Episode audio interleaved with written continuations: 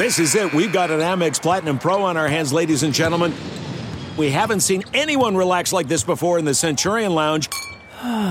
Is he connecting to complimentary Wi Fi? Oh my, look at that, he is! And you will not believe where he's going next. The Amex dedicated card member entrance for the win! Unbelievable! When you get travel perks with Amex Platinum, you're part of the action. That's the powerful backing of American Express. Terms apply. Learn more at americanexpress.com slash with Amex. You know, ever since we started this podcast, people have been asking us for advice. Uh, usually it's, you know, how many games will the Pacers win this season? Uh, the truth is, I don't know who's how many games they're going to win, but if you think you know, you got to go check out my bookie. Remember, who you're betting on is just as important as who you're betting with. That's why I always tell people to bet with my bookie.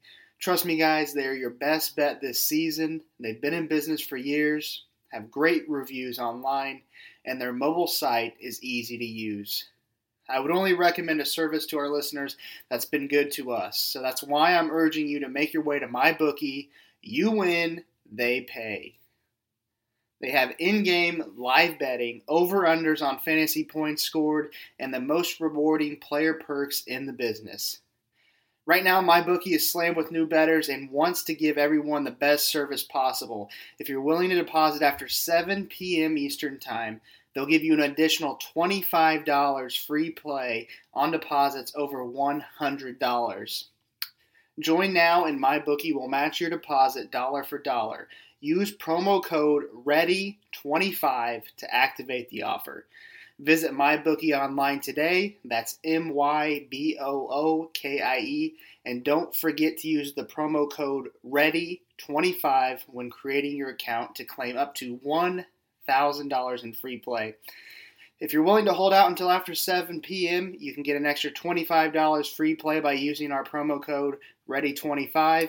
And it's up to you guys, but I'd wait until after dinner and take that extra cash. Neal the rebound. Kevin Ollie brings it up. Throws it across. Miller for three. Oh! He backed it in! He backed it in! And the game is tied. We're going to overtime. over the rebound for his ninth. 18 points, 9 rebounds, 6 assists for Jay. Oh, oh what the chicken! Double time! Miles Turner! Yeah! Welcome to the NBA, my friend! Turner sets the screen.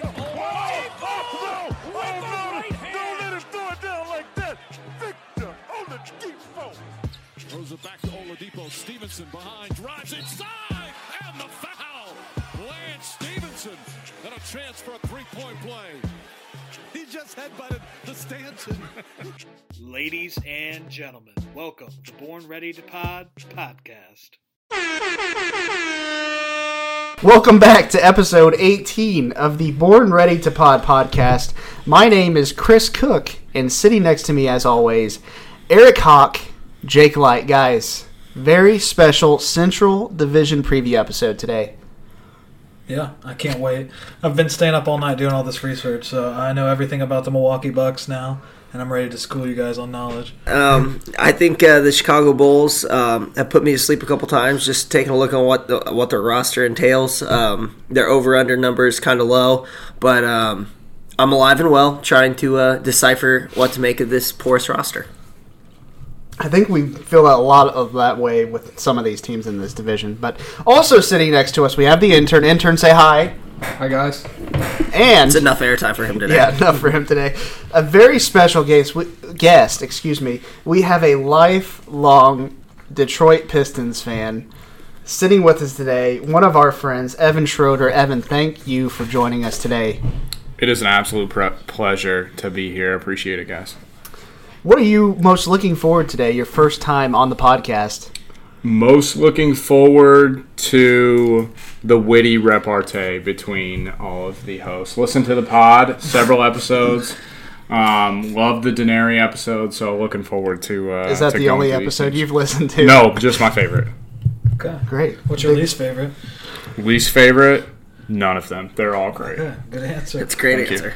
Um, so, as mentioned, Central Division preview episode. We have all five teams in the Central Division today. We are going to go through them here at the beginning, one by one. and we're going to just pretty much summarize what they did in the offseason, uh, give our thoughts on what they did, and then also a burning question at the end. You guys come up with your own burning question about this team going into the season, and then later on the episode, we're going to get into uh, predictions and then also discuss some of your feedback. So I'm going to hand it off to Jake right now.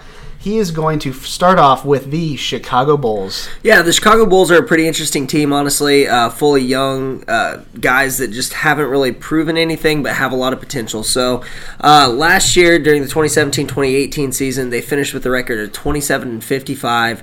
Um, obviously, you know, last in the division, 13th overall in the East, um, and they lost some guys, but none of them were really that great. Okay, they lost Jerian Grant, Sean Kilpatrick, David Nwaba, uh, Noah Vonleh, and Paul Zipser. Um, I don't think any of those guys are going to be playing, you know, on a don't any championship Bulls fans roster. are crying Um, over losing those names. Right. And uh, they were able to attain uh, Zach LaVine, uh, Zach LaVine, whatever you want to call him, four year, $78 million contract. Jabari Parker, two year, $40 million contract. And they were also able to get Antonio Blakeney. Um, and he was a real good player at LSU. So um, I really like what they were able to do in the draft as well. Wendell Carter is one of my uh, favorite players coming into the draft. Uh, the Duke people were talking very highly of him. Uh, some even believe that he's going to turn out better than Bagley, um, Marvin Bagley, who was drafted number two overall by the uh, Sacramento Kings. So overall, I really like what they did. Um, just doing some research on them, I think they're going to have some problems getting um, all of these forwards on the floor at the same time. Um, that's going to be something to look at. Um, Chris Dunn, he's coming into, I believe, his third year in the NBA. It's time to figure out if he can play or not. Um, and Zach LaVine, his he's had some monster games, but he's kind of like a volume shooter at this point with a lot of athleticism. So I don't really know how that's going to work out. I don't really see a lot of shooting on this team. Uh, their projected starters: uh, Chris Dunn, Zach LaVine, Justin Holiday, Lauri Markkanen, and Robin Lopez.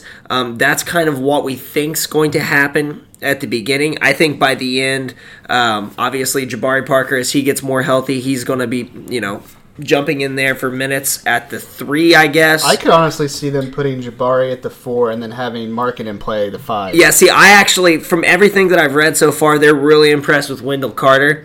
Um, and I actually think he could jump in at the five spot. I think in the dream scenario for the Chicago Bulls, I think, you know, they're not going to be competing for a playoff spot, I would say. I think that's a pretty fair assessment. Vegas agrees. Their over unders 30 games uh, for this upcoming season. I actually think the best thing i could do is find a suitor for Robin Lopez. Um, Good just, luck. yeah, I know, but create some playing time um, because I think the best five they have in terms of potential is probably Chris Dunn at the one, uh, Zach LaVine at the two, and this is where it gets hairy because Parker's probably going to have to slide to the three, which I'm not sure he can defend. Markkanen at the four, and Wendell Carter Jr. at the five. Um, Denzel Valentine uh, off the bench. Uh, Cameron Payne has a little potential, and so does Bobo Bobby Portis. So um, I, I think that they have the ability to make some noise in the Central for games at a time, but I think they're still a ways off from actually competing. My one burning question for the Bulls is whether or not they can, you know, play all three of their bigman prospects, Lauri Markkanen, uh, Wendell Carter Jr., and uh, Jabari Parker at the same time because none of them are very great defensively, and Wendell Carter's not a you know a big center. So can they work out a roster in which all three of those guys are on the floor at the same time? That's my burning question. Fun fact about the Bulls, just real quick. Yep. And Fun unless you're a Bulls fan. Right. Jabari Parker and Zach LaVine both tore their ACLs four days apart. That is that is not fun for the Bulls fans. However, Right. the good news is they're one ACL tear away from like a top five pick again.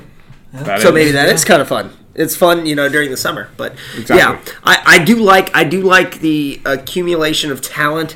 Um, it's obvious they're just trying to get talented people. They're they're not getting big name free agents. They had to wait for Jabari Parker, um, who is a bigger name I think at this point than you know in terms of you know his name recognition than his actual skill. Uh, Zach LaVine obviously has a ton of potential with his athleticism. They're just trying to get as much potential and skill as possible and try to figure it out later and I'm not sure Fred Hoiberg's the coach for that to you know to happen under. But you know what the hell? You know, let's let's take a shot on some of these young guys and see what happens. All right. That was the Chicago Bulls for you. So now we're going to move on to Evan, putting him on the spot here with the Detroit Pistons.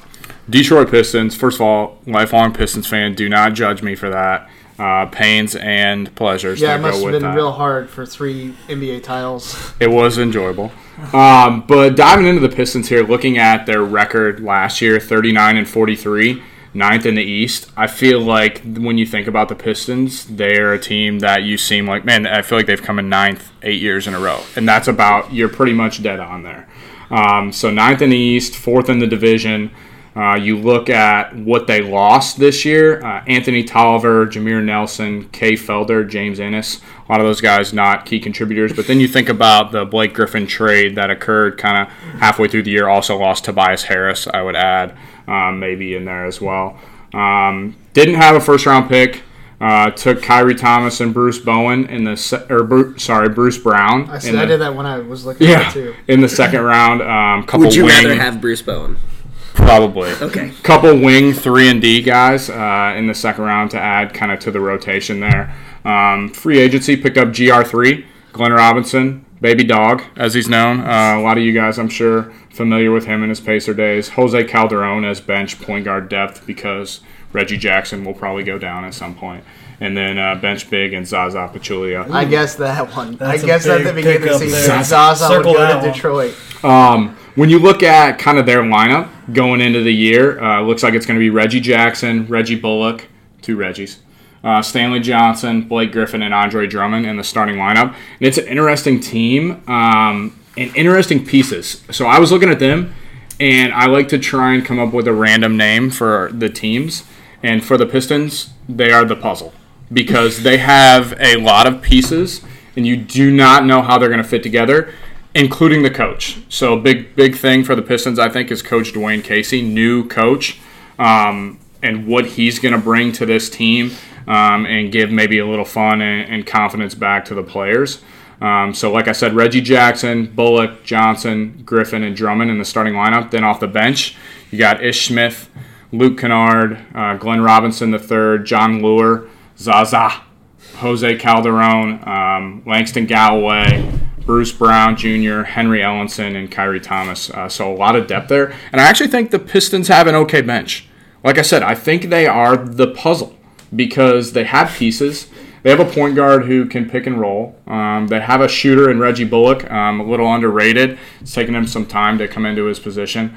Um, some some of the two most athletic big men around, in Blake Griffin and Andre Drummond.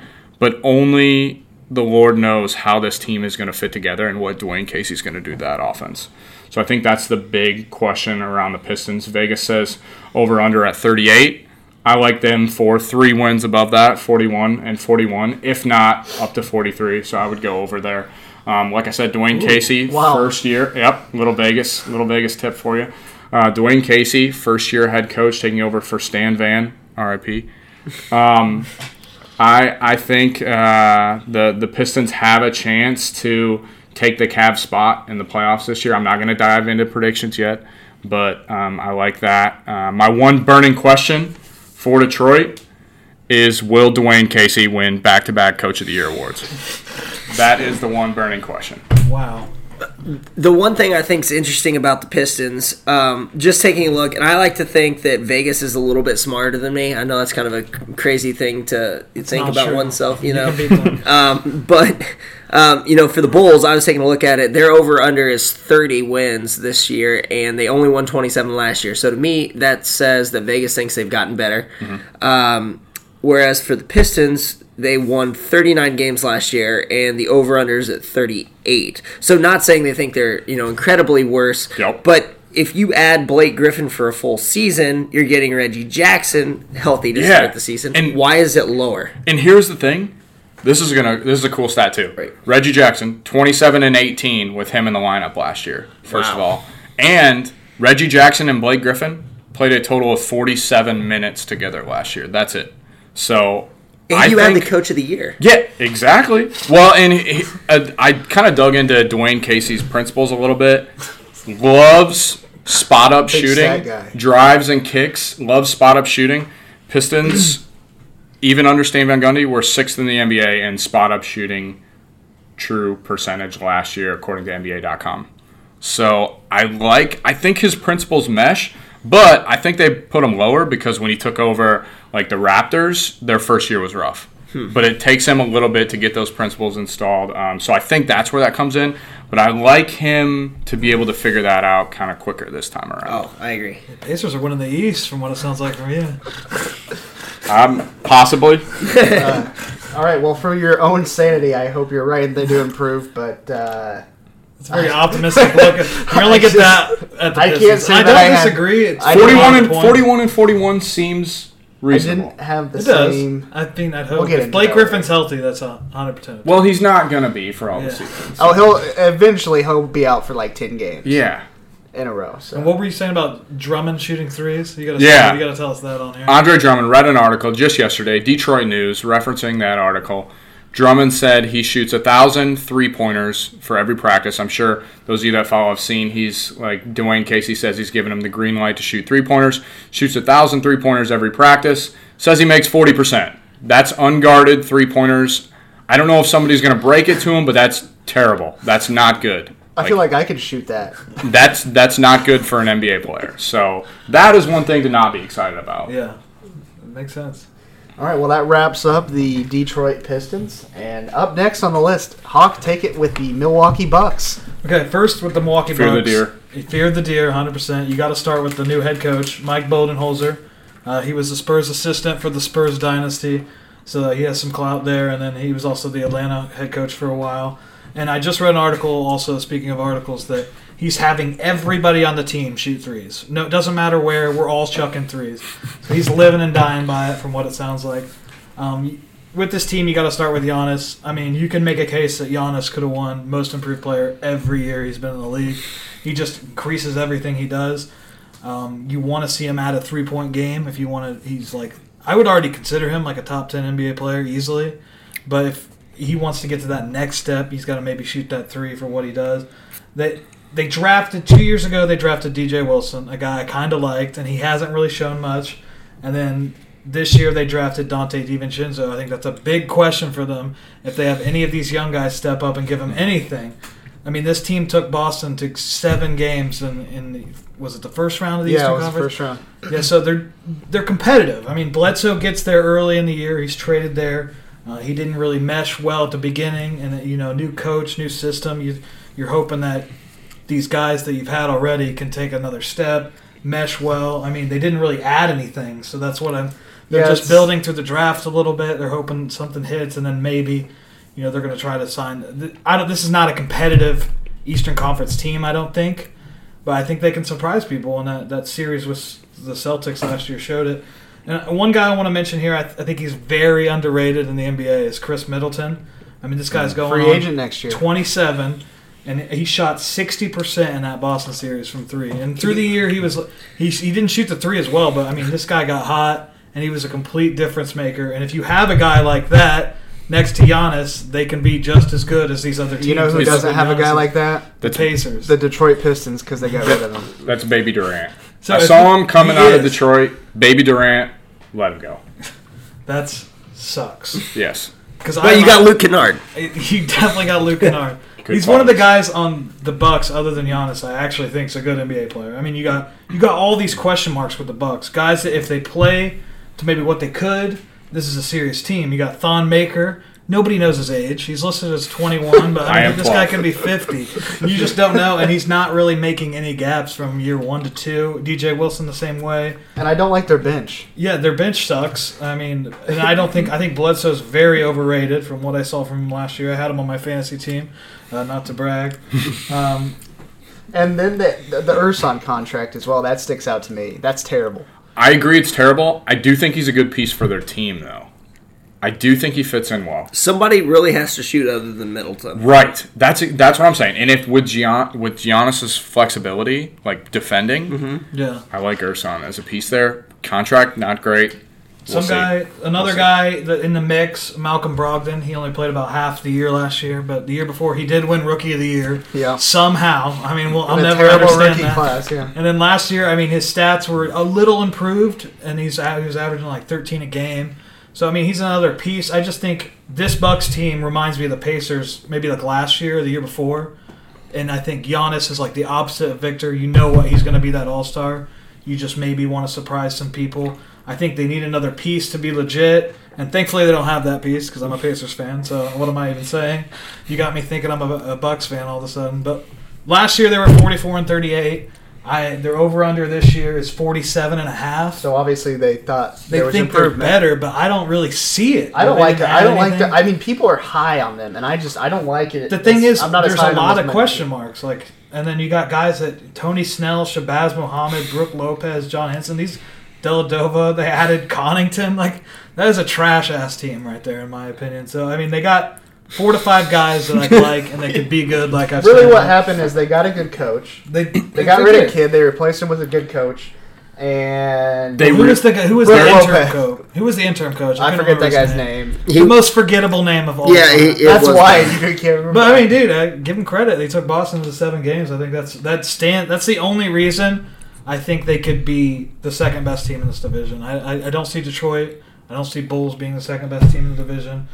Uh, I don't know Pistons. I mean, I just said them. I don't, what do you think? Do you think they're the second best team in this division? yes, Yeah, and I think they have the best player in the division. That's why why. speaks for itself. I think they improve by maintaining their core parts too. Like Yeah. so at the in the East at this point, that almost helps you improve. It So does, just- but they're an injury away I mean- from being like not even making the playoffs, in my opinion. If Middleton goes down or if Giannis goes down, they're going to get the number one pick. Th- this sounds like harsh, but I and I we said this before on the podcast. I hate adding like good players from really crappy teams because if they were actually good players, their teams wouldn't be so crappy. Eric Bledsoe has never really played for a winner. When he was asked to do anything in Phoenix, they, they I mean they've been bad for like 5 or 6 years every year that he's been there. Brook Lopez, same way. He played for the Nets, and the Nets said, you know what? We suck, but we don't want you. Yeah. Pretty rough. Another fun fact: Brook Lopez, Nets all-time leading scorer. Whoa, Yeah. is that true? yeah, That he is played true. for him for a while. And that's all you need to know. He, they were willing. They were willing to send him to L.A. and L.A. was like, you know what? How no, did the kid we don't play need you. No clue.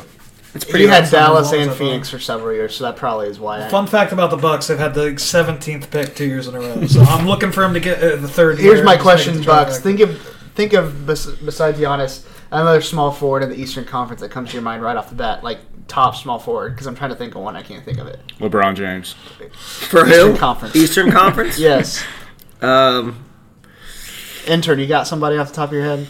Uh, Leonard? I mean, the Ooh, that's oh, a that's Kawhi. fair. Kawhi. Put Kawhi Jaylen on. Brown? Put, okay, Jaylen who do you think's better, yeah. Kawhi or Giannis? Hayward. Kawhi. If you can Okay, say I that. think is better too, so that's not really a good one. I want it like someone a step down. You know what? No, I will take it. I'll take it a step further though. Would you rather have like right now for the rest of their career? I'm careers, not asking Kawhi that. or Giannis? I just want to know now. Giannis. I don't think it's close. Yeah, Giannis because Okay, done. All right, good. I, I'd He's at he's the thing with Giannis is his points per game have just skyrocketed every year. It's like plus four, like, and he hasn't slowed down at all. And I don't know. I just think he's trained with Kobe this offseason. I mean, I mean, that means something. I mean, I don't know. I don't. I've never been a Kobe guy. So, but he let's said put- he got to the Kobe Bryant workout three hours early. yeah, I saw that. So Giannis is ready to go. I'm on let's the put box. let's put Gordon Hayward in place of Giannis on this team. Otto Porter.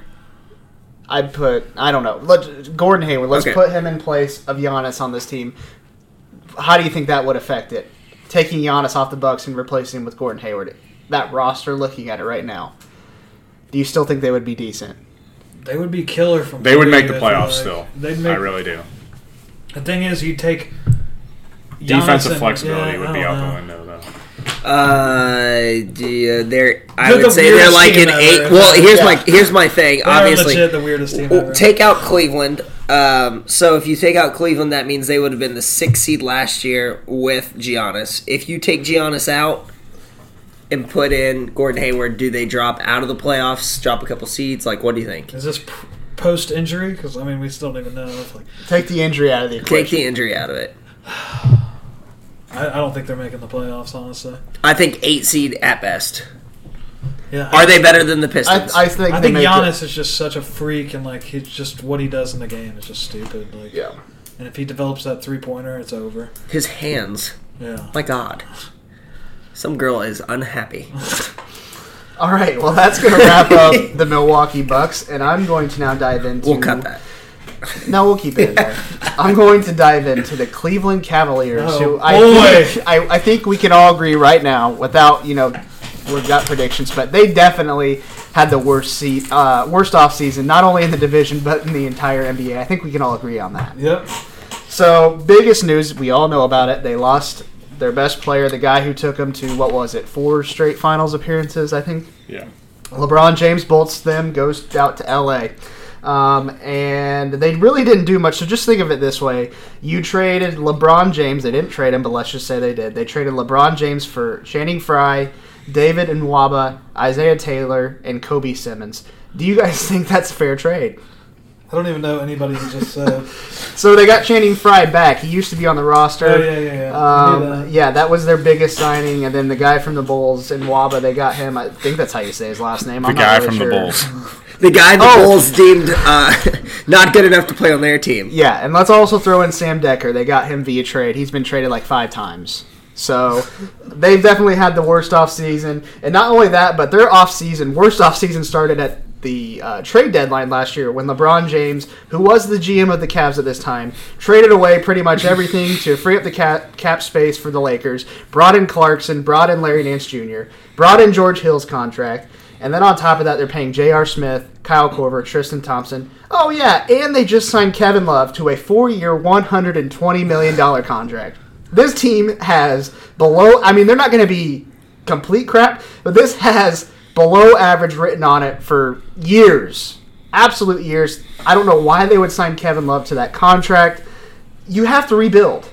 You have to rebuild. Cleveland, they want to be average. That's fine. They want to go into Detroit purgatory right now and you know be that ninth or tenth seed, and good for them, I guess. But uh, it just makes no sense to me. Um, obviously, draft pick wise, they brought in Collin Sexton, point guard out of out of Alabama.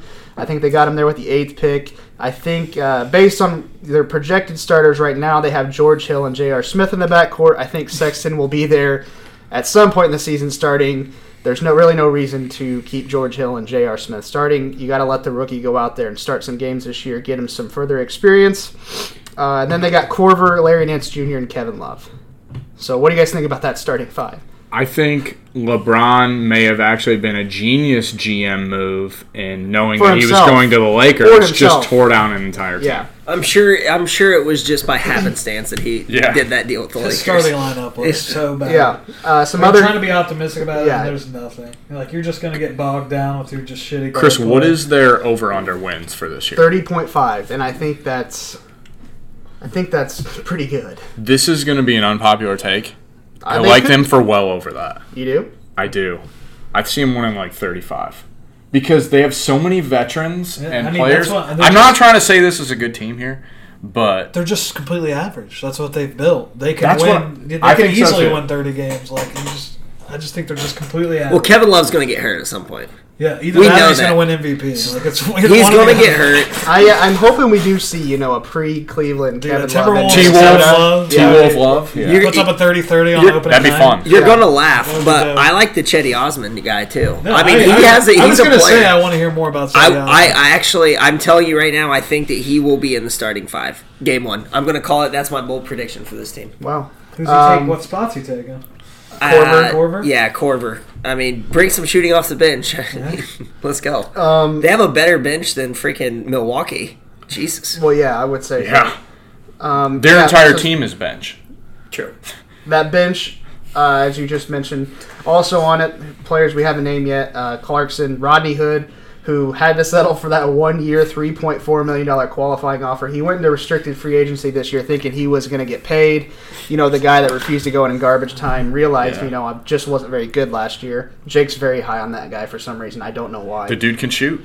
That's literally it. I think, like in the NBA, I think that goal. The goal is you want to throw the orange thing through the hoop, and he can do that pretty well sometimes. So I Uh, pay him yeah, one mil. out of every ten games. He's pretty good at that. Uh, Sam If he wants to Dekker. Tristan Thompson, other guys we had mentioned earlier. So that's primarily the bench. Ty Lue, head coach. We're going to actually see how good of a head coach he is this year. This is going to be the first, pretty much Yeah. his first year of head coaching. I can't wait to see his dumb face on the sideline, dude. That's just gonna be all when they're, they're like down My ten in the favorite- fourth, and it's just dumb. My face. favorite meme Oh is the God, dumb it's gonna be face awesome. where it says, "I don't know what I'm doing." it's just great. What is their offense going to look like? I don't know that. It's gonna look you're, like- you're getting a step ahead of me there. You're getting Yeah. don't, don't I literally have no idea. Wait, speaking of, did Hawk ever ask his burning question? No, I Bucks? didn't. I remember that when you started talking. I just completely spaced that. We'll come, we'll come back to it. Okay, we'll go back to that. Um, so yeah, Ty Lue, first year as being the head coach. We'll see how actually he performs without LeBron there. Um, but as I mentioned, below average team, I could see him getting over thirty point five. I could also see them going under if you know Love gets hurt, but not expecting too much of them. I think they'll just be a team that you go into on a random Tuesday night. They have five thousand fans in the crowd, and you know they just are making every shot and beat you by thirty. I can Tris- see that happening. Tristan Thompson says the path to the East goes through them. Yeah, he was. Do you believe him? No. I love the confidence, but I don't believe him. Um, so, pretty much to wrap up, my burning question for them, though, for the Cleveland Cavaliers, who is going to generate the offense for a team who heavily relied on two guys in the past, Kyrie and LeBron? What do you guys think? I mean, you're hoping it's Sexton. You're hoping Sexton can come in and just be a traditional point. Guard. I watched George I Hill. don't know. I watched George Hill's point guard for years with the Yeah, Pacers. it's not George Hill. He's not generating offense. George Hill's not going to do that. J.R. Smith's not generating offense unless it's for the other team. Korver's definitely not. Clarkson's This is not a true point guard either. No, I wonder who like, it could be. It's got to be Sexton. Could be Sam Dekker's going to come in. And could be could be somebody else that can uh, who you know got better at scoring. You know. Rodney Hood's not good. All right, not no, no. Let me just hear me out. I got some stats to back this up Oh, here. no. Okay, yeah, yep, okay. So he's been in the NBA for four years. Eight point seven points his first year, playing on a very bad Utah team. We can agree. So he should be getting points, right?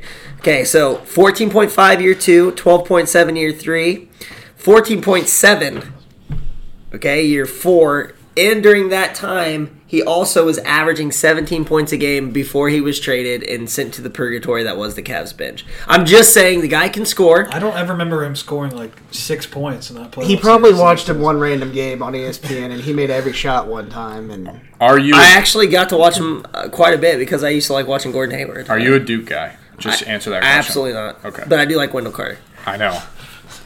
I'm sorry. I guess I just he's he's see. average. Time He's will average tell. Okay, 17 points a game. So I don't know. If he does that, that would be huge. I can't see him offensively, they're just they have nobody. They, oh, they suck. They got a lot of I'm guys not who wanna saying shoot, that. On a good team, Ronnie Hood doesn't score 17. I 17 think you don't know what they are. Yeah. It's too early. If Sexton's a good above average point guard, does that change your outlook at all? If he can distribute, get Korver open, Kevin Love. Their ceiling. He's going to their come off the ceiling- bench for the first half of Their the year. ceiling with Maybe. him is eight seed. If I'm Ty Lue, I- there's no I- way I'm starting the year with Their I Jason. think I ceiling is the eight seed.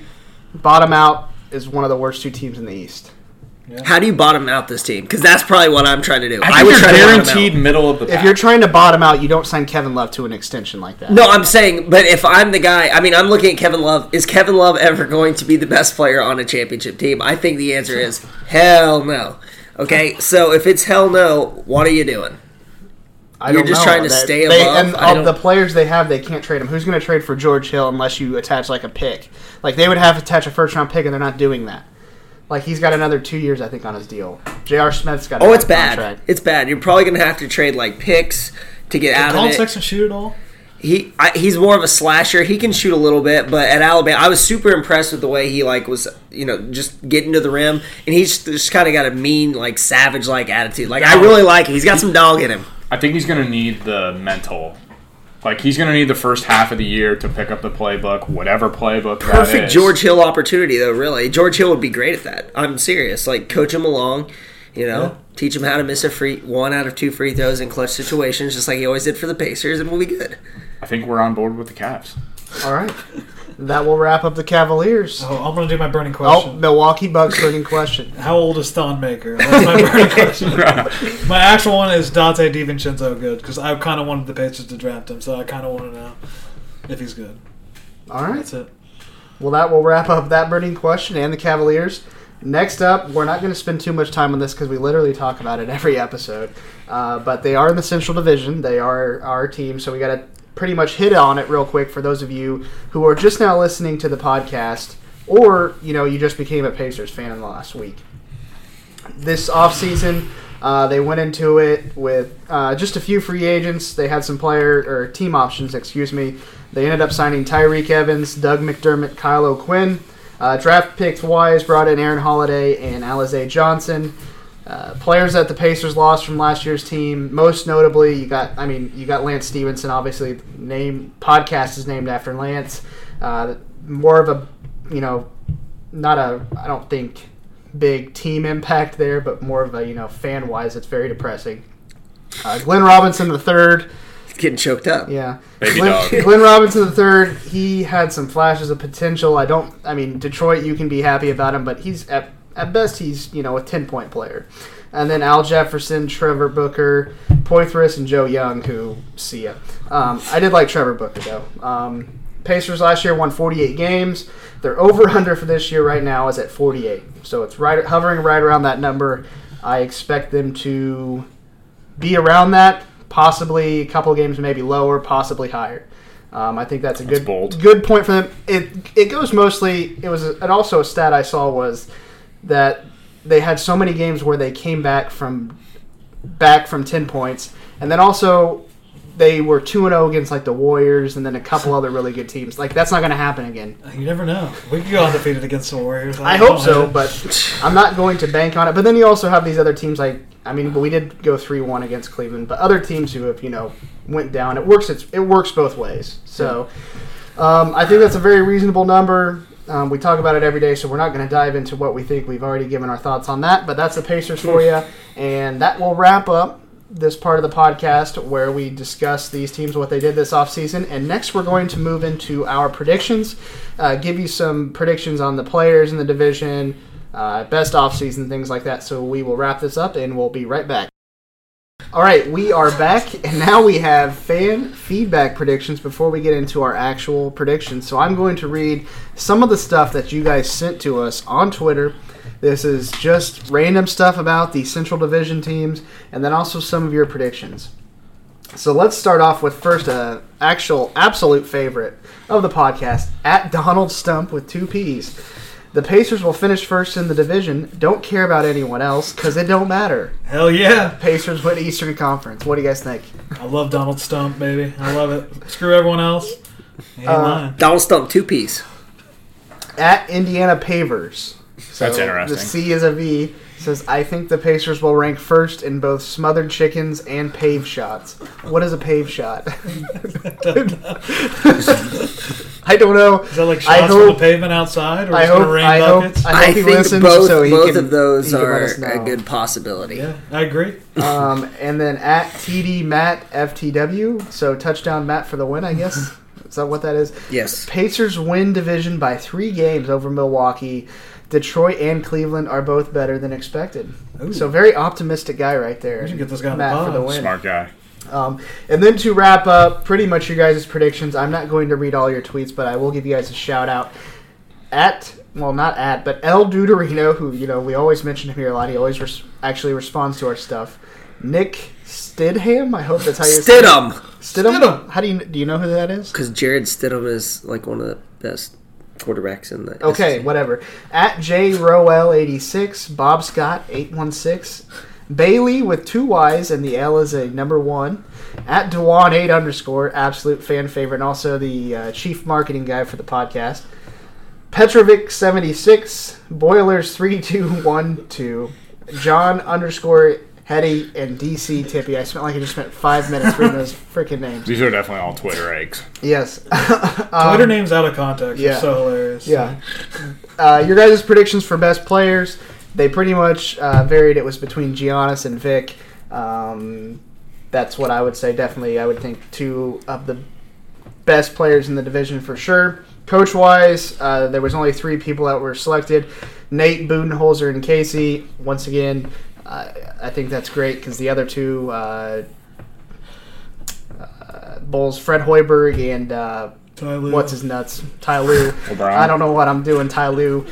I definitely don't think they're in the conversation, even though Lue does have a uh, a title that was really LeBron as a coach. And uh, a lot of you guys say Pacers and Bucks had the best offseason and have the best chance at a deep playoff run. So I agree with a lot of your stuff, and obviously I'm biased that most of you pick Pacers answers because I'm a Pacers fan. So thank you for participating in that. And we will move on to now our predictions. Now, you guys, we'll see if uh, most of our guys on here agree with you. Um, so we're going to just start off best players in the division. And I'm going to give you, so we talked about this a little bit before we did this. Um, I'm going to give you a player from each team in the division, and you guys rank them real quick. I don't want an explanation. Kevin Love shot whatever, whatever from mid range. Just give me the best players in your rankings, real quick, quick hitters. Uh, for the Pacers, we selected Oladipo, obviously. For the Bucks, Giannis. Pistons was a toss-up, but we ended up selecting Drummond. For the Cavs, we have Kevin Love and Zach LaVine for the Chicago Bulls. So, Hawk, I'm going to have you start it off. I'm gonna, you just want me to rank these guys? Rank those guys. All right, Vic one, Giannis two, and then I don't even remember the other guys. Let me look at this list here because I already forgot. And then we got Love Drummond. yeah, LaVine. I'm gonna say I'm gonna say Drummond and then Love, just because I don't expect Love to have a throwback here, and then just the Bulls roster is just kind of one player in my opinion. So the, the the Bulls have the least talent. And the best Bulls player. was tough because I didn't want to pick LaVine, but it was just like, who else am I going to pick? Him and Markkanen, Markkanen, yeah. it's just I, they're definitely. I think we can all agree have don't have the best player. So my, my ranking has Drummond the third best, just because I know I'm going to be the only one that does that probably. And my ranking is Giannis 1, Oladipo 2, Love 3, Drummond 4, LaVine 5. Uh, my players uh, in order: Giannis one, Vic two, Drummond three over Ooh. Kevin Love, uh, Kevin Love four, Zach LaVine a distant, distant fifth You had place. Vic one or two. I had it, I had Vic two. Okay. Um, I agree with both both ways you guys did that. Um, if Love has a you know Minnesota year, he's definitely number three. Yeah. If not, Drummond's ahead of him. So that's really a toss up there too. You don't. Nobody thinks Vic could be better than Giannis. Uh, at I this like the take. Let's take. I think he could if he keeps working at it, but there's just so much unknown still. No, I Gotta keep it. working at this basketball. thing, Honestly, the biggest thing. I mean, am he not puts saying, in a lot of work Yeah, I'm not saying Vic is not talented at all. Obviously, my God, but like Giannis Yeah, just think- has that like freakish alien yeah, like. most people. yeah, would I mean, put, it's yeah, most sane people would have Giannis. Yeah, it's Vic, just tough. I'm not saying so. there's so much unknown with him too. It's just like you've seen what he's done Yeah. in five years and five, six years, whatever it's been, and then And you're Giannis just like, is only 23, so Yeah. like, that's scary.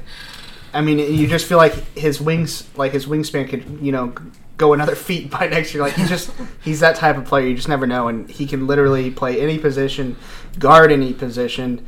Um, he can handle the ball, so I would still put him. I mean, I'm not going to be pissed if that's my best player, either of those guys, obviously. But um, So he's three years younger than Victor Oladipo. Yeah.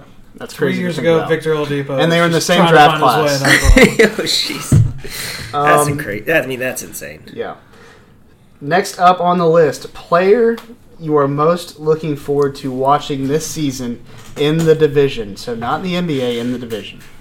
player in the division I'm most looking. Me personally, it's probably Tyreke Evans, just because I'm a Pacers fan. If I had to go outside, it would probably be just Giannis because he's so fun to watch. So that's me personally. And what do you think? Pass it along. Hard not to say Giannis. I mean, he's number one, but my little underrated player is Collin Sexton.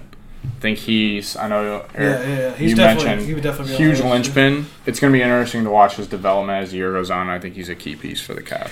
Yeah, I had Collin Sexton number two. Uh, my number one, uh, by far, I Giannis. He's this guy's not one of the best players here, but Wendell Carter, I, I love him. Um, I've eat, eaten up this hype. Um, he averaged thirteen point five points a game uh, and almost ten rebounds. I just think he's got a ton of potential on a team that's not going to be very good, and I think they're going to play him heavily. I just want to see what he can do. I think he's going to be one of those big athletic guys that could make some noise. So I got one for you. J.R. Smith. That's a great. That's He's great. going- That's awesome. He's going to be chucking shots. But he's, he's the oh, kind of guy. Every other game you watch a J.R. Smith, he's going to be terrible. One It's game he's gonna going be to score 40. The next game he'll have zero and play like five minutes Yeah. because he got in foul trouble or something like, or he like just went 0 for 40 from the field. Yeah. That's just the way he plays. I don't like J.R. Smith, but I am very interested to see how many shots he chucks up this season. Yeah, I picked Evans just because I think we've always lacked that second unit slasher. He's like a mini. He's going to be like our Victor Oladipo less. You know what I'm saying? I almost said And I Dougie kinda McBuckets. hope- y- y- see, any, Any all the guys on the. Pacers I want to watch more than any other player. Ah, in the exactly. division. But Well, yeah. Yeah. If I'm not picking Pacers, I'm trying not to be biased. yeah, yeah. See, I don't, I don't care about being biased. Next up, which team has the best coach? I think we can all agree this is one of the most difficult ones. Yeah, oh, I guess I'm going again. Yeah. Um, I'm gonna give it to Nate. I'll let that Pacers bias throw sh- show through and through. I mean, it's either him or I don't know Ty Lue. I mean, but Bud. I mean, who, Bud. I, it's it's Nate McMillan for me, best coach. I'm going with not a homer pick, Dwane Casey. Reigning NBA Coach of the Year, done tremendous things with Toronto, turned them around, guided the ship from the bottom towards the top. So I'm going with Casey in a close one over Buds and Nate McMillan. Okay, I was gonna go Casey, but something Evan said earlier about Casey like taking a year when he first got to Toronto.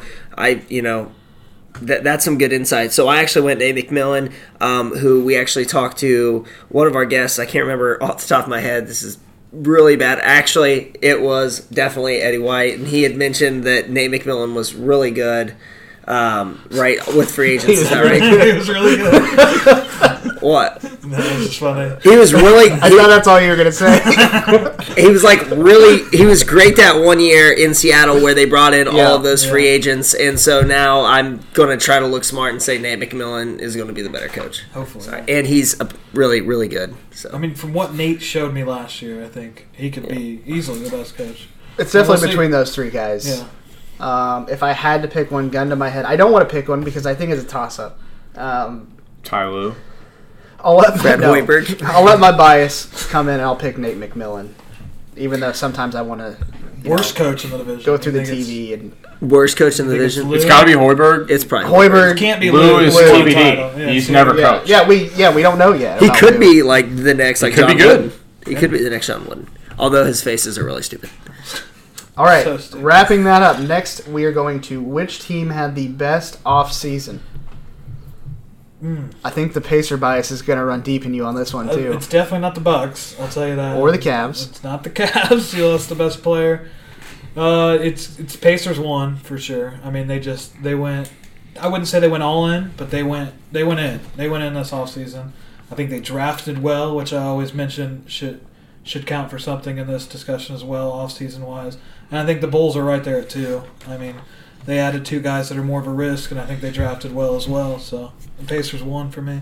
I'm going with Pacers by quite a bit, and then Pistons Bulls pretty close to even, then Bucks, and that's it. Going Pacers by a lot. Um, I think everyone's on the same page there. I would then say I think I would edge the Bulls over the Pistons just for the simple fact that I again I keep saying his name, but I really like the Wendell Carter signing or the Wendell Carter pick.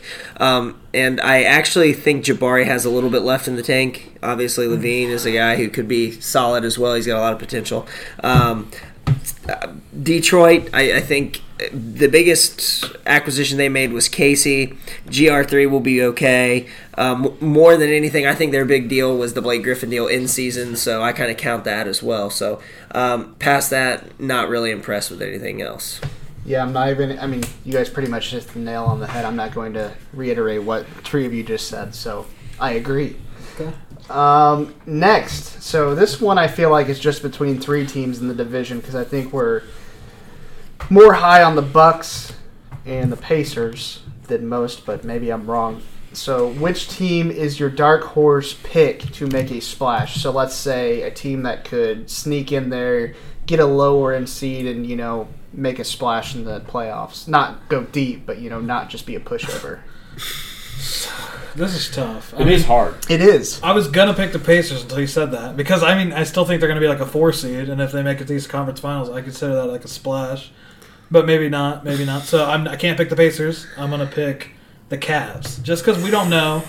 And I'm going. I'm going crazy here. If Collin Sexton is an able-bodied point guard that's decent, You love yourself some veteran leadership. and, and then George Hill right behind him, I think J.R. Smith, perfect veteran. they're not going to lose more than 25 games. Like I, I think if they win 15 more, you just never know. And they're going to be dog. Tra- they're going to be dog shit. But I mean, I don't. I don't. At the same time, I could see a scenario where the veterans Hold make it to on. an eight seed or something stupid. They're definitely going to lose more than 25. I think he means 25, 25 like wins. games. Yeah, Yeah. Okay, I get 25 less wins than they had last year. That's what I thought at first too, and I'm like looking at him like craziness, but yeah, we they're were gonna the win same more. tw- They're going to lose more. I got than you. 20 games, 100%. Yeah. One, the biggest shift in wins from one year to the next, the biggest drop off, the last time, the biggest drop off ever, wins from one year to the next was the 2010 Cleveland Cavaliers when they lost LeBron James. Yes. That being said, dark horse Cleveland Cavaliers, you're a smart man, Hawk. They don't. You don't know what to expect. I That's don't. Why could, that's why it's I a like- solid dark horse. I like the veterans.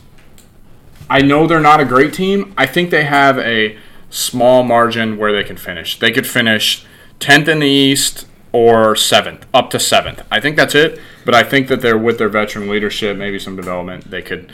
I don't think there's a, a lot of other teams in here that can make a dark. Yeah. That could be a dark horse. So I'm going with Cavs. Just let Rodney Hood shoot, you'll be all right. Uh, I'm just kidding, but um, seriously, my dark horse uh, on a on a night on a nightly basis, I think the Bulls could make a splash and beat teams they shouldn't.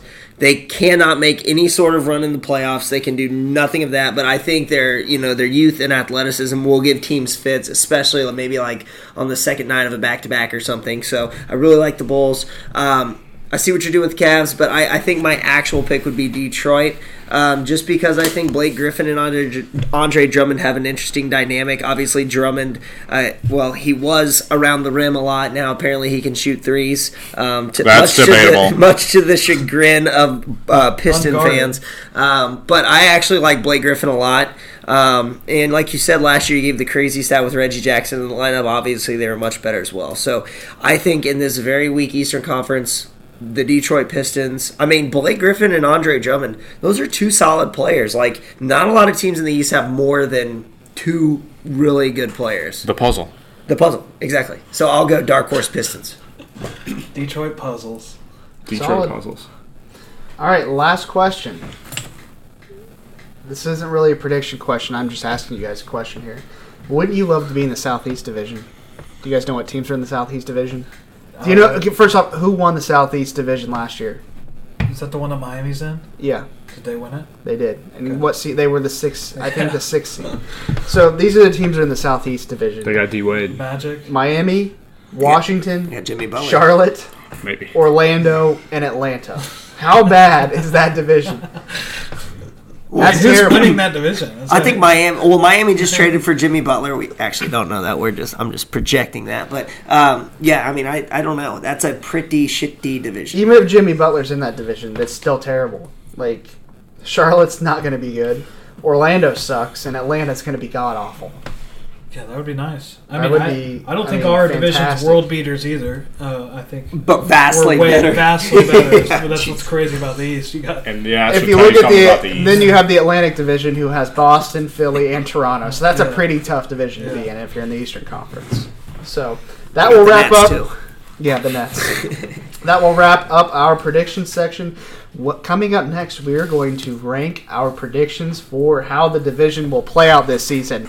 Freezing cold takes. take it to the bank. Make sure you're listening. All right, guys, the moment you have all been waiting for. Drum roll, please. Can I get a drum roll? Division ranking predictions. We are going to go through one by one with each person, not literally just one person, then move to the next one with a team. Each person's going to list off their whole rankings, and then we're going to move on to the next one. So, one by one, I want you to give me the rankings for how you think the Central Division will go this year. I want you to tell me why, and then I want to make sure. Obviously, we're getting this recorded, so freezing cold takes can hopefully retweet this in April when we're all wrong. Yeah. So you want me to go first? Oh, I'm looking at you. Okay, Eric Hawks prediction for this division, Central Division. I got Pacers number one. I got Bucks number two. I got Cavs three, my dark horse, Pistons, and then the Bulls in last. And I I will take that to the bank. You can take that to Vegas and put a million dollars on it right now. All why, right. did, why did you choose that ranking? Why did you pick the Cavs third? Just from what I said earlier about if Sexton's an able-bodied point guard, and you got the depth there at point guard, you got the you got George Hill telling him what to do, and then you got Kevin Love if he has a throwback year, blah blah blah. Uh, How many times has able-bodied Sexton been mentioned in this podcast? All right, Evan, I'll let you go. All right. I it pains me to do this as a lifelong Piston fan, but I'm going Pacers, Bucks, Pistons, Cavs, Bulls. So that's kind of chalk on what you're seeing. Um, Pacers, I think. I think Pacers, Bucks, no brainer, one, two, and then after that, it's uh, it, it's down to whatever you like. Um, and, and obviously, I like It's really like a I like the Pistons. Yeah, so I'm going Pacers, Bucks, Pistons, Cavs, Bulls. All right, mine's pretty close. Uh, Pacers one. Uh, can't be talked off that ledge at this point. I, I just think they're the most complete team. Bucks two. Uh, they have the best player, but again, their bench is not very good. Three is the Pistons, who I think could make some noise.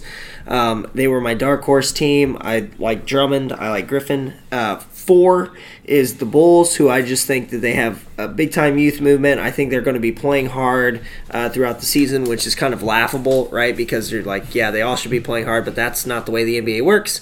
Um, and I, I just think they just have a lot to prove. And then my last team is the Cavs.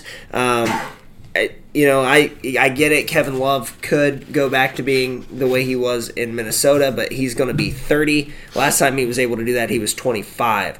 And if there's anything we know about players like Kevin Love, they they break down, and he is breaking down. Uh, so he'll probably get injured. I love the Sexton. I know the able-bodied Sexton, um, but that I mean, I just don't view it like that. I think if Love goes down for any amount of time, I love the Bulls' youth way more than I like the Cavs.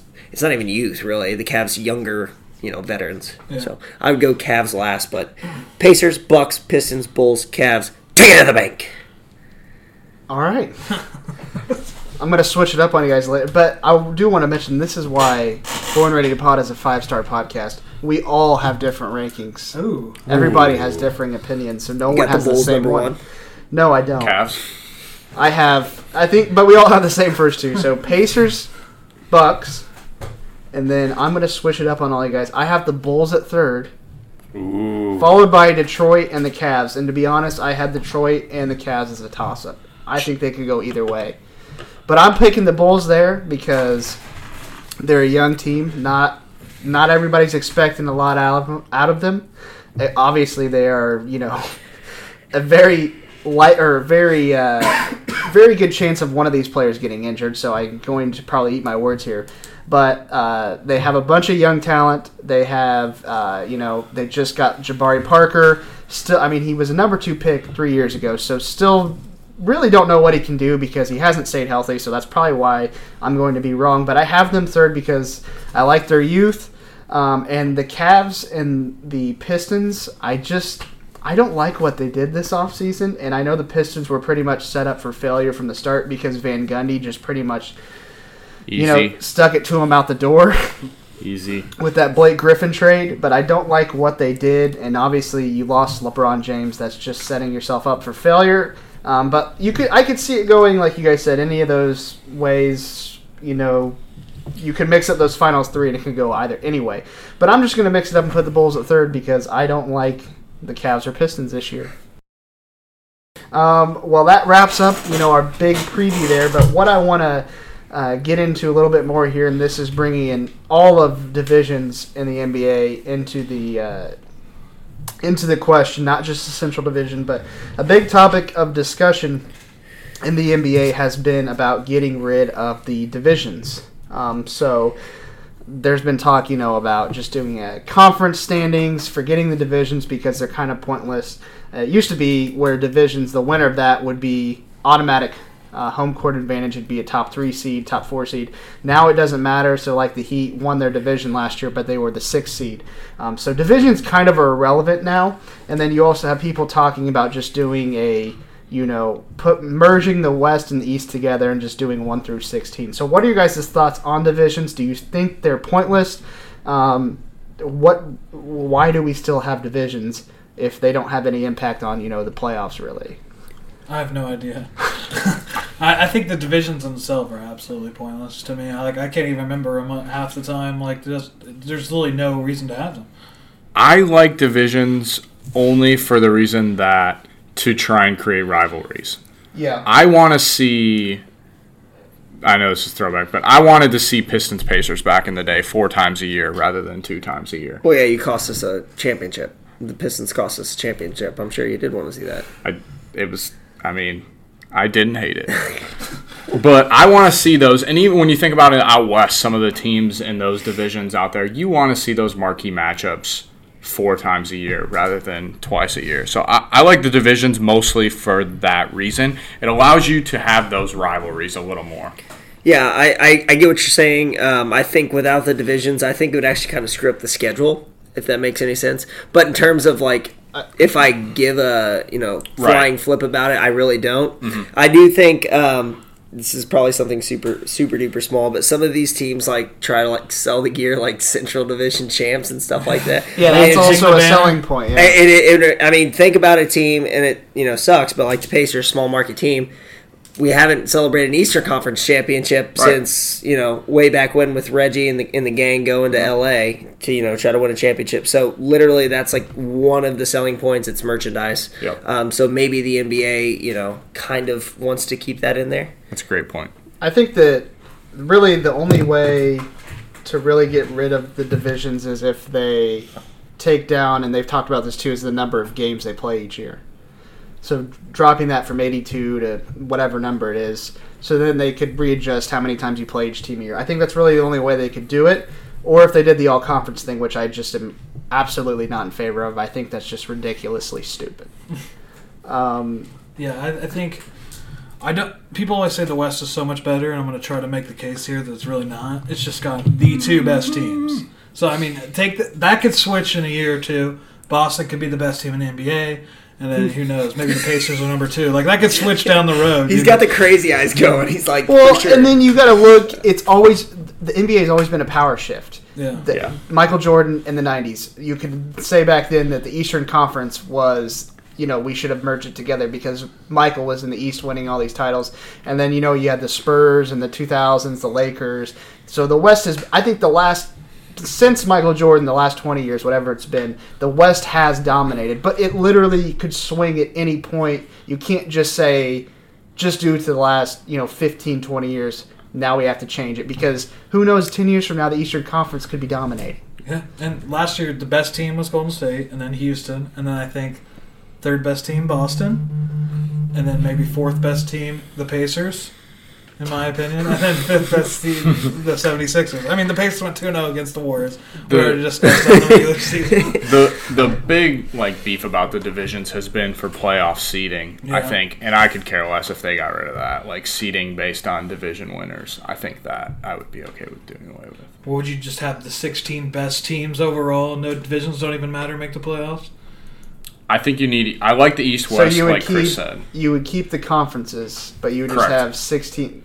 Uh, you would not keep the conference. No, so you want to just, Just do it one 16 through best That's how 16. I've seen that be. I don't like that. I don't like at that all. either. I don't like See, it. I think the best way is just keep it East and West, and I guess we're keeping the divisions for whatever reason for the rivalry aspect. Mer- merchandise. yeah, merchandise. Well, yeah, you. I mean, unless you reduce the games, I don't really see any way reason to get rid of the divisions plus that merchandise factor, I guess. But we can all agree that they are at this point, especially since there's no home court, you know, advantage on the line, that they're pretty pointless nowadays. Something Hawk said earlier that interests me, like, and I'm not going to debate East West which one's better. I think we would say the West better, but like you said, it could change any second. But do you think it's kind of like just the different mentality that guys have? Like, seems like now everyone wants to go West. Like, New York City used to be like, oh, hey, let's stay East. Let's get as close to New York as possible. Now Well, that's it seems because like New York's just a dumpster fire.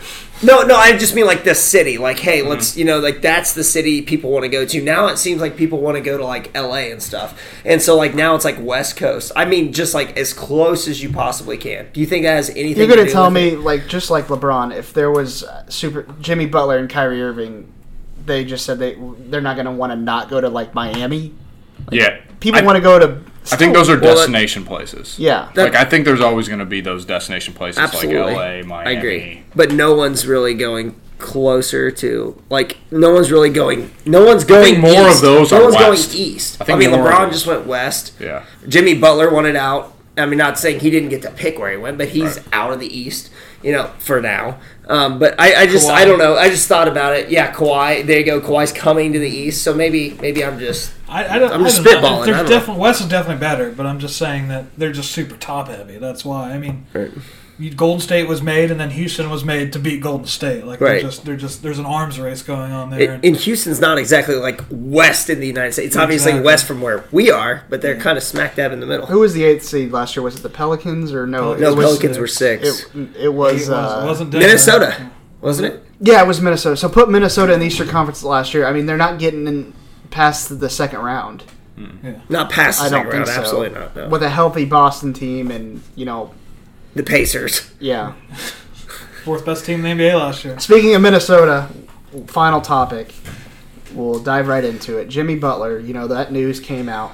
I've just been sick of it. I'm annoyed I love how mad Chris is about it. Because because he's mad he hasn't got traded yet. Well, let me go on. My, I'm going to go on my rant first. This guy comes to the owner and Thibodeau a week before training camp and says he wants traded. Who knows? I mean, we've read the rumors. He slept with There's Karl. some cucking going Yeah, on. Carl Anthony Towns' girlfriend, whatever it is. It's probably not true, but he comes to the organization. He just doesn't want to play with these young guys anymore.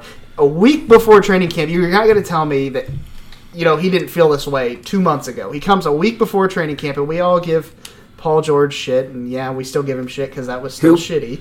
Um, a week before training camp, and he wants traded. And these media guys on Twitter, these NBA guys who are so smart, they're just like, "You got to trade him right now. You got to do it. He's getting mad. You got to trade him." And it's like, no, like I'm not. I just traded Markkanen, Kris Dunn, whoever else, Zach LaVine for Jimmy Butler one year ago. Why would I give him up now for pennies on the dollar? Yeah. Why do it? That's just the way the NBA is. I feel like players are more p- powerful now than ever. Like with, Yeah. the, with the demands, and it's dumb. I hate it too because I it's gonna would- go I somewhere. would in the East, make. I would make. I would make Jimmy wait till February if there was an offer. Then I would lose him in free agency before I made a stupid, a- stupid trade for him for like. Spiteful. I mean, if I he would- thinks Karl-Anthony Towns isn't playing hard, he's gonna hate Hassan Whiteside. I, I don't know. it's gonna be Yeah, and I read a tweet that said he's frustrated that how this is handled and he just wants out. He's like, dude, if I was the GM for the Timberwolves, your ass would be sitting on the couch until February. Yeah, I like mean, you got to get something for him if he's literally. You knew two months ago you didn't want to be here, and especially with the relationship that you feel like he had with Thibodeau and then all these other Bulls guys on the roster, you felt like he could have, you know, presented it at a better time than, you know, one week before training camp. And he goes, I'm not coming there. With that all being said, would you want him? In I was gonna say as, as soon I'd, as he, take, I'd take him in a heartbeat. we, we, we'd, we'd have the money to pay him too. As a thing. yeah, just, we would. we don't Um, necessarily want to get so him, and he's not going to. that leaves me, my rant's over. I was just annoyed. Prediction wise, where does he go? I'm just going to say Miami because I don't know. I haven't been watching at all. It's just my prediction. Dark horse, Central. He's coming to the Central. Detroit Pistons. Oh, They are on the list. They have a pick. They will throw in, and they have pieces. They have young pieces. but as a fan, I would think you the want team. him there for probably just a year? Realistically, do you think he would resign there? No, I don't think he would resign there. Yes, I would take him as a fan. Okay, You give up a pick for one year of Jimmy Butler when you won't. he's gonna The team that we have now he's is gonna screw someone's girl. is born to finish ninth. It- they, we were born to finish ninth, which in the East, which means like Is Drummond 18th married? pick. Because No, listen. that wife better be watching out because Jimmy Butler sliding into those DMs. He wants to go to Miami. Him and D Wade got a little history. Yeah. Oh, I yeah. think he slid in the He Insta did. comments. He did. Oh wow! Yeah, he did. Gabrielle Union, he did. Said something like it was a heart. It was something weird, D oh. Wade fired back real quick. real fast. It was like D Wade knew that maybe this If guy's you're not Miami the guy. you're about to get Jimmy Butler, do you just get rid of Dwyane Wade somehow? Well, this is his I don't last think you year. can do that. I I don't don't think think you you can. can do that. It either. is like Wade County. Their Yeah. fans would literally like Yeah. burn the So place that's down. probably the only reason why they he might not go there is because I'd send him to Charlotte. I would I would just wait until somebody off because you know people are coming in right now. Like Yeah. the Pacers probably came in and said Bogdanovich. Obviously the salaries won't work, but they'd be like Bogdanovich for Jimmy Butler. no, like no, that's probably the offers they're getting, and people saying they're asking for too much. Well, well, yeah, I'm gonna ask for too much right off the bat. Like I'm not gonna come in and say Uh, Bogdanovich and TJ Leaf. I'm not. Um, That'd my be way too much. yeah, my You would do that. Uh, in a heartbeat. But um, my actual prediction would be Miami again. It just seems the most logical destination. But I do think the more I think about it, what about a team like Portland? Would you give up? Would you give? Okay, so Like it's not it. working what they're doing. Obviously, they got to the three seed, but it, it, it they're, it's not working. It's apparent they're not going to win a championship, right? Did you give up McCollum for him? That's where that's where I'm going with this. Would you give up McCollum for him straight up? Yes. I mean, what else? have You got nothing else to lose. You're not I don't know that. I mean, You're not winning with I can two see guards. him and Damian Lillard like hitting it off and he resigned there just because there's another superstar. Maybe, maybe he grows accustomed to Portland. Maybe he maybe he smokes a little weed. I don't know. you never know. That would be more likely to resign there than Detroit. I'd say. So the Portland thing, okay, just got Evan. Would you trade McCollum right now for Butler? You don't. You have no guarantees he resigns. I think I would trade McCollum if I can also throw in a contract piece. Yes. So they got to eat a contract. Yes. I would do that. Chris McCollum, Because then it allows you to go two different ways. I would do it. I'd do it too.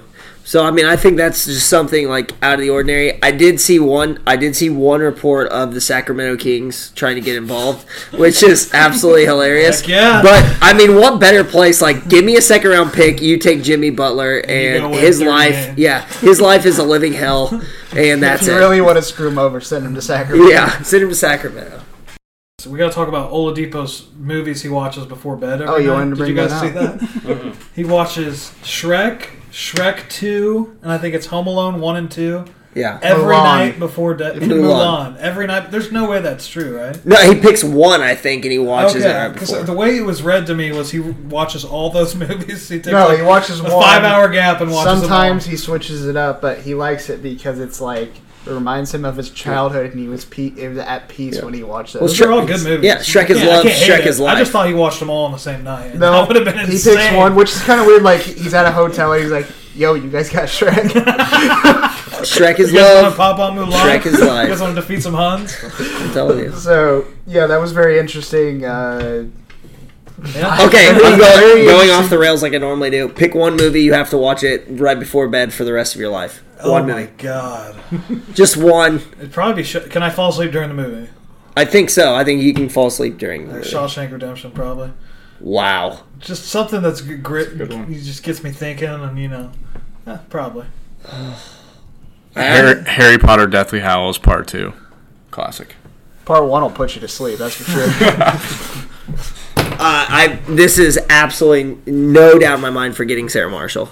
So you're a Ooh, that's lighthearted good. comedy. Little Dude, the lighthearted jokes would comedy. get after a year. Like the jokes, would be, you'd hate the jokes. I, You see a it was lot a of funny movie. You with see that. a lot of Like I'd nakedness hate too. dude, Like, every just- time somebody made a reference of that movie to me in the, wa- I'd fucking just it would punch him in ruin the Just- it. Would ruin Just it. listen. Just lower the volume and just watch Mila Kunis. Okay, that works too, I guess. Sarah Marshall. And you get the uh, the, what, what's the one opera he does? The one rock opera with It's getting kind of hard to believe things are going to get better. I'm definitely gonna have to do a lot of I editing on love this that. no, leave it all. No edited back. then. All right, well, that's going to wrap up our Central Division preview, episode 18 of the Born Ready to Pod podcast. Uh, got a couple more episodes here coming before the start of the season. One of those go- is going to be our NBA preview. Going to be a big episode. Uh, hope you guys, we're looking forward to it. So hope you guys are as well. Um, but that'll wrap things up here today, and I appreciate you guys listening. And we'll see you next week for episode 19.